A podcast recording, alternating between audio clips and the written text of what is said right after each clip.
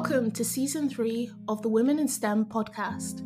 Expect more stories from other women in STEM, more advice, and more one to one episodes with me, your host, Kelly. Hello, and welcome to the Women in STEM podcast. And today we have a very special guest, and she's going to be talking about her book release, as well as she's going to be talking about her career so far. So, would you like to introduce yourself, please?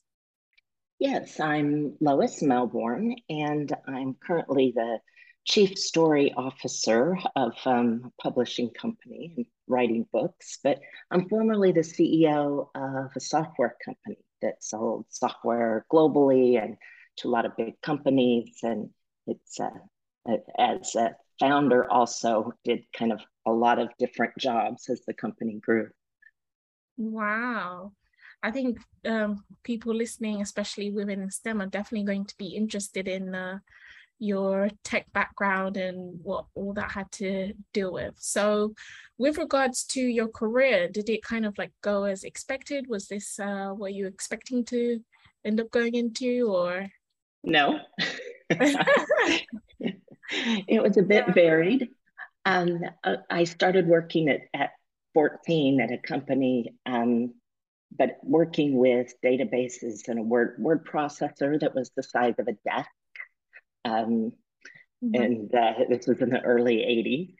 And um, so I started, you know, not being intimidated with computers at all, but I studied advertising and marketing.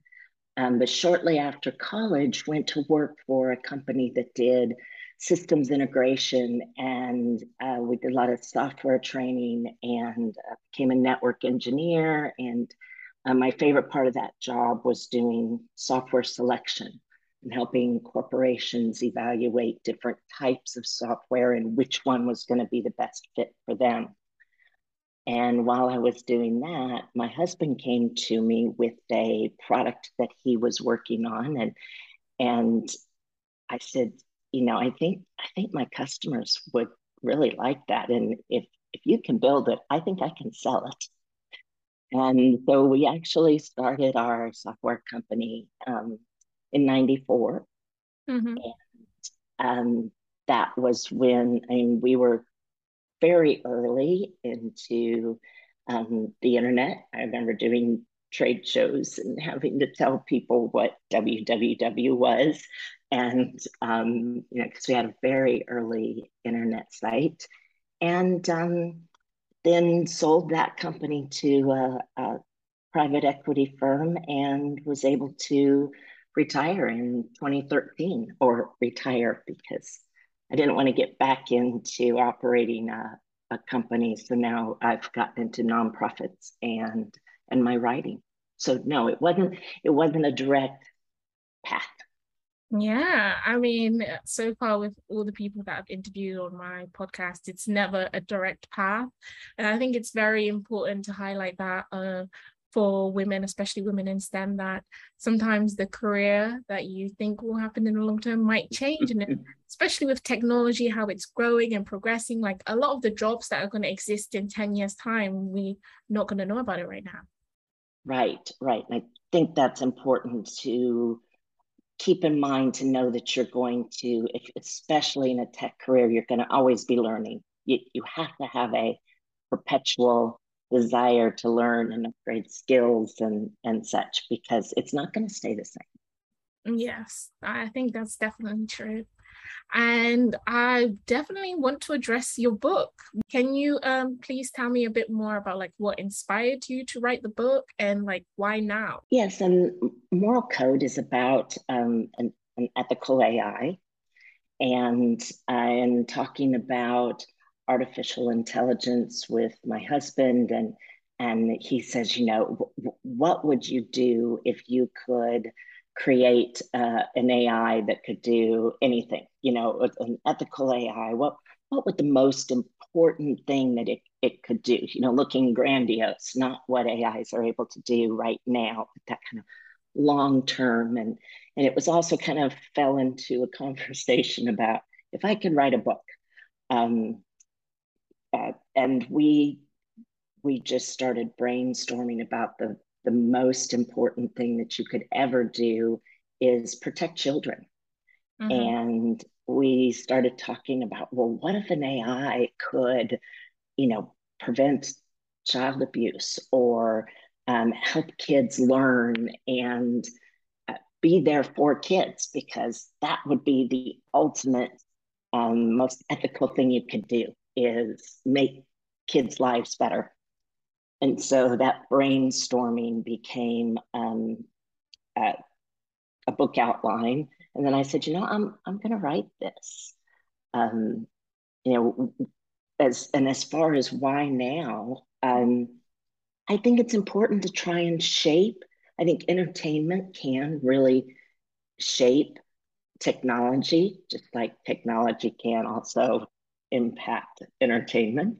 Mm-hmm. but right now ais are you know a lot of them are being set loose on data sets and training sets that are just you know go scour the internet and I mean, we don't even want our kids to see two thirds of what's out there. Why would we be training our AIs on just, ma- yeah, it's massive sets of data, but that doesn't mean that it's it's good data. So I think it's kind of important to to push that ethical um, component and saying, hey, we we need to really think about what we're doing with our computing power and with our technology. Yeah, wow. Sounds like your book is going to be um, very powerful. And with regards to your book, do you have like a target demographic or target age group that you're um, hoping to read this book? It's it's an adult fiction. Um, it's sci-fi, uh, but I think it's very accessible. I I really tried to make it something that even people that aren't big sci-fi readers would want to read. Um, I think it raises a lot of good discussions to, you know, anytime that you're kind of challenging those what ifs, you know, what if we change things? What if we gave that, you know, that power to to do good? Um, so I hope it's like a, a, a good um, book club kind of pick to have people really dive into what they would do or what they consider that the best way to treat some of these society issues, which is the fun part of sci-fi, because that really is a big part of it is kind of doing making people think what if?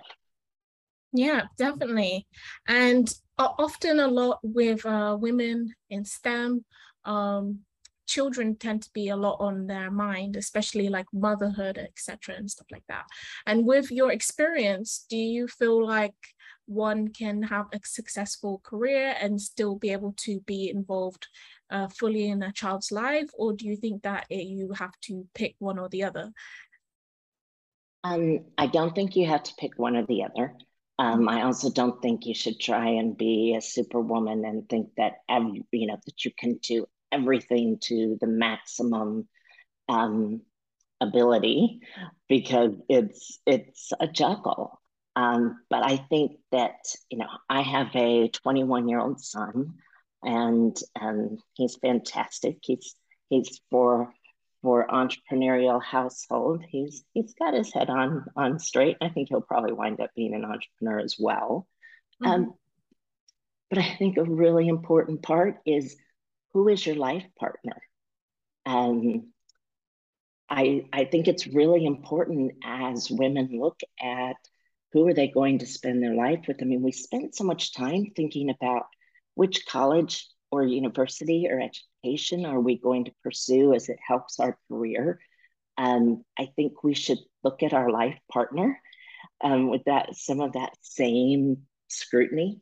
Is this individual going to support my career? Do we see things in the same way? Are, I'm very fortunate. My husband is very much a partner to me. I mean, partner in my business and and partner in in parenting and that that made it very possible. Um, we tried not to travel at the same time. You know, that was a big juggle because I was going all over the world with customers and such. But I tried to keep those trips as short as I could. Um, and then also, my son's pretty independent, you know, but he he he makes me feel good. He he brags about his CEO mom sometimes. I definitely think that's something to brag about. um, you should be very proud of your accomplishments. And with regards to like women in STEM, um, what are common mistakes or misconceptions that you often see um, women put onto themselves? Well, I think the the one that I think of the most is not exclusive to a STEM career, um, but it really is very evident in history um, of women not always taking credit and standing up for their own ideas. And in you know science, we have a, a, long history of that we're only now starting to scratch the surface of how many times women's research was, you know, always given credit, not always, but is given credit to male colleagues, et cetera. They're subordinated in that process it is getting harder for them to do that. But just in the day day, that um, make sure that your voice is heard. And the pra- some of the practical ways to do that is when you have an idea, you have your research, you document it and you present it in such a way that it's it is a presentation or it is written and it is to multiple people. So you are getting credit. Um, one, one of my hopeful phrases when you're in a meeting and the predominantly guys, but not always guys. Sometimes it's a female colleague, but usually it's guys. Um, you know, kind of rephrases or restates what you had said earlier, and as if it was their own idea. Mm-hmm. We've all seen it. We all know it. It's coming back with, you know, and even if you're interrupting somebody, say, you know, thank you, Joe Bob, for rephrasing my idea because now we can further talk about it. And it means a lot that you're supporting my my concept. Mm-hmm. How how can they argue with that? You know, how did they come back with that? You've just stated that was mine, and thank you. I really appreciate that. Um, or if they've you know read your papers or they're posting somewhere some of your ideas, you know, it's like so glad that you read my blog or you read my paper. And and now that you've brought this up it gives us a chance to say hey we're all on the same page because you've read my stuff. You know where i'm coming from. And and what do you have to to bring to it? I, I want to know what else you can add to it. Make sure that you're giving yourself a good voice out there um, because that's that's what it takes. You, you can't be can't be too bitchy about it but you have to be um, firm about it that what is yours is yours yeah and i definitely feel like that is definitely an issue that i've heard a lot from women in the sciences I've brought up um, women doing phds and etc but i definitely feel like it can be transferred to all of the other um, industries that women work in because it's very important yeah. to take credit for your ideas and to make sure that you're being recognized. Yes. And um, something else that really comes up a lot, especially for women in their career, is um, experiencing setbacks or rejection. And I wanted to know if you'd be able to give any advice or any experiences where you might have experienced it yourself um, because I know sometimes having these setbacks or rejections can really put women off from wanting to continue, especially in STEM. In STEM, we have a big issue at the moment of actually retaining the women in STEM. And so I created this podcast in order to help combat that and give women more of a voice and a platform. And, and I think it's so important. I think that what you're doing in helping people know, helping women know that they're they're not the only one. Um, representation is really important. Building a network is probably the best safety net that you can have for setbacks because having a network of both male and female colleagues and people that are younger than you, older than you, your same age, um, more advanced in their career or peers, You don't want to just have one type of individual in your network because you never know when you're going to need what resource or what advice. Um, but being being strong enough to ask for help is really, really important. Um, sometimes people get embarrassed if they've had a setback. Um, they don't necessarily want people to know or to talk about, or you know, they don't have their own words yet know how they're they're feeling about it or what they're going to do. That's the time to reach out. You know, learn your network and be there for them as well.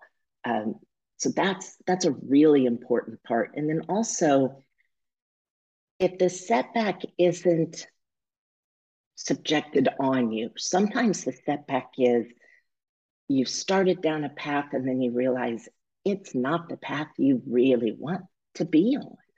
Um, it's okay to change, but look around and see what what about it isn't working for you if you don't like your job, is it is it because of the environment? Sometimes we tell ourselves stories. Sometimes we say, you know, oh, it's I don't like this work, when really you don't like working with these coworkers, or you don't feel safe, or you don't feel supported, or sometimes you blame it on that when really what it is is you don't like the day-to-day work, but you don't want to admit that you chose the wrong job.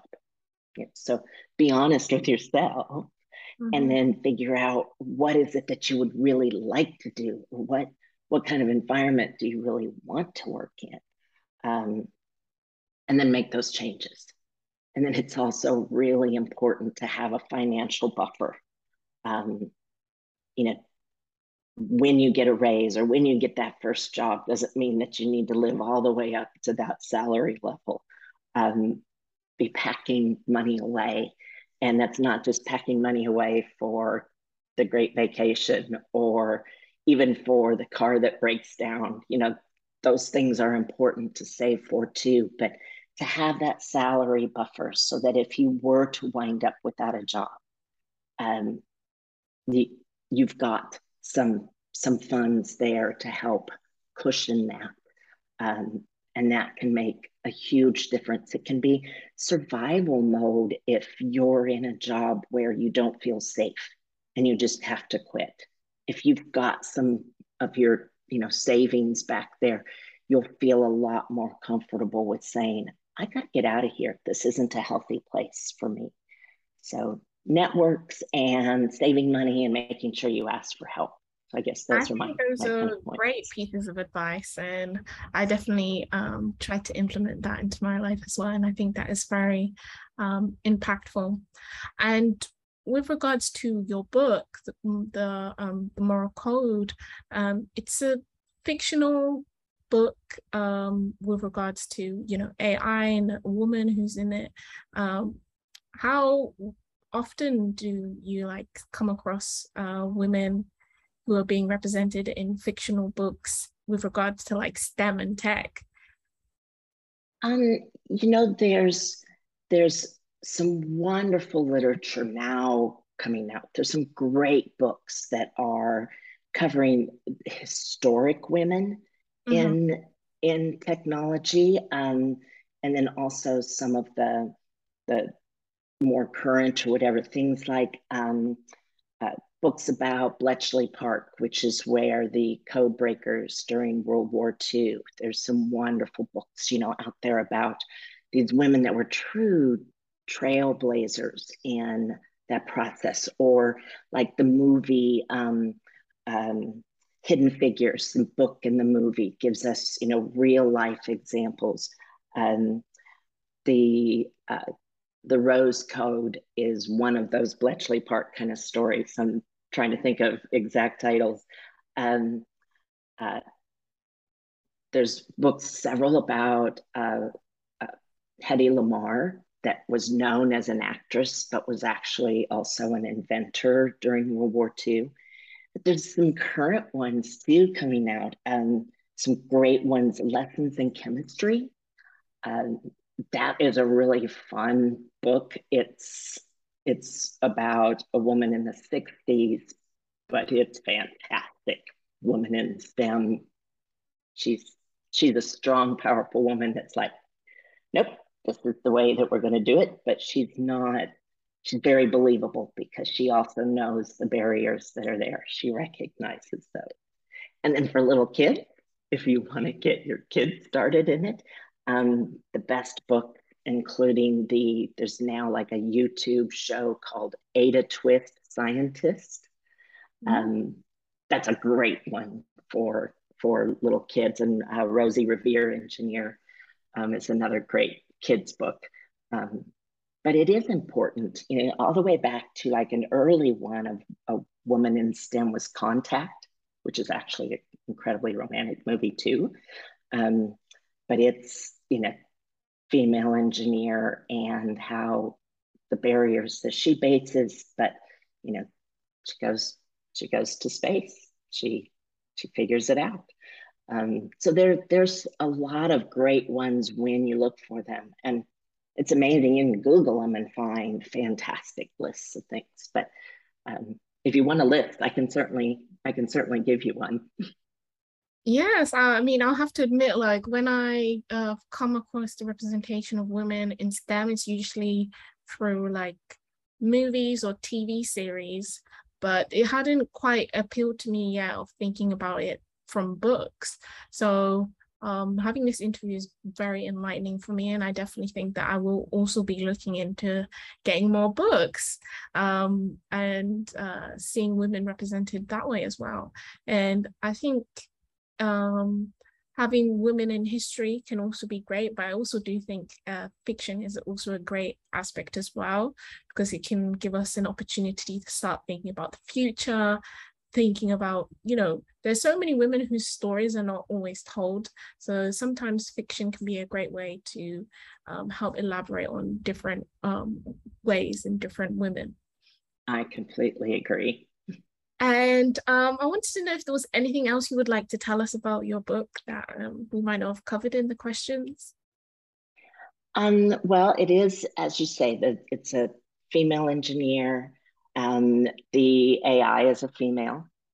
Um, there's some other, you know, strong female characters as well, but it is um, really a, about what what would we do if we can form our future, and what what could we do to protect kids and and think about the the damage that um, you know, abuse or trafficking, et cetera, can wreak on children, and then it becomes a cycle.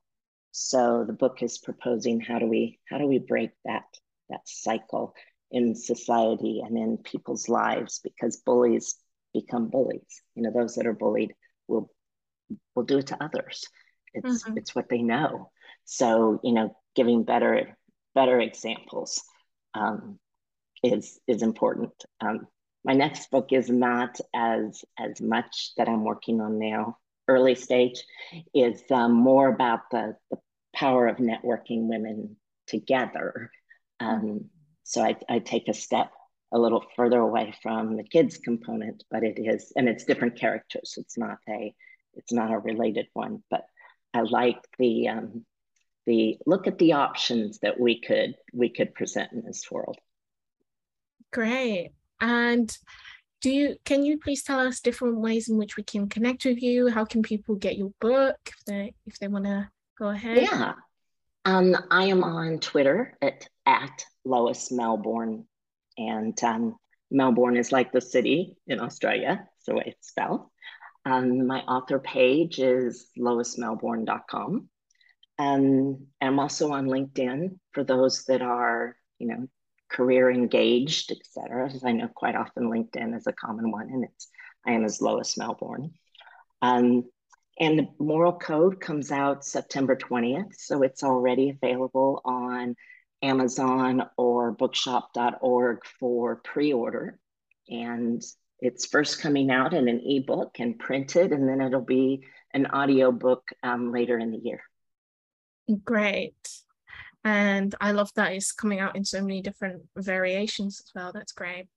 And it's been a pleasure speaking with you and getting to get to know a bit more about your book, your as well as your career. And I think it's been very insightful. Thank you. And and I love I love the podcast. I think it's just fantastic. Thank you. Thank you to the amazing guest host speaker, and thank you for listening to this episode. Please make sure to follow the podcast and to follow me on social media at Kelly underscore engineer on Twitter or Instagram. As well as please make sure to check out our new YouTube channel called Women in STEM podcast to see our latest episodes visually. Until next time, bye!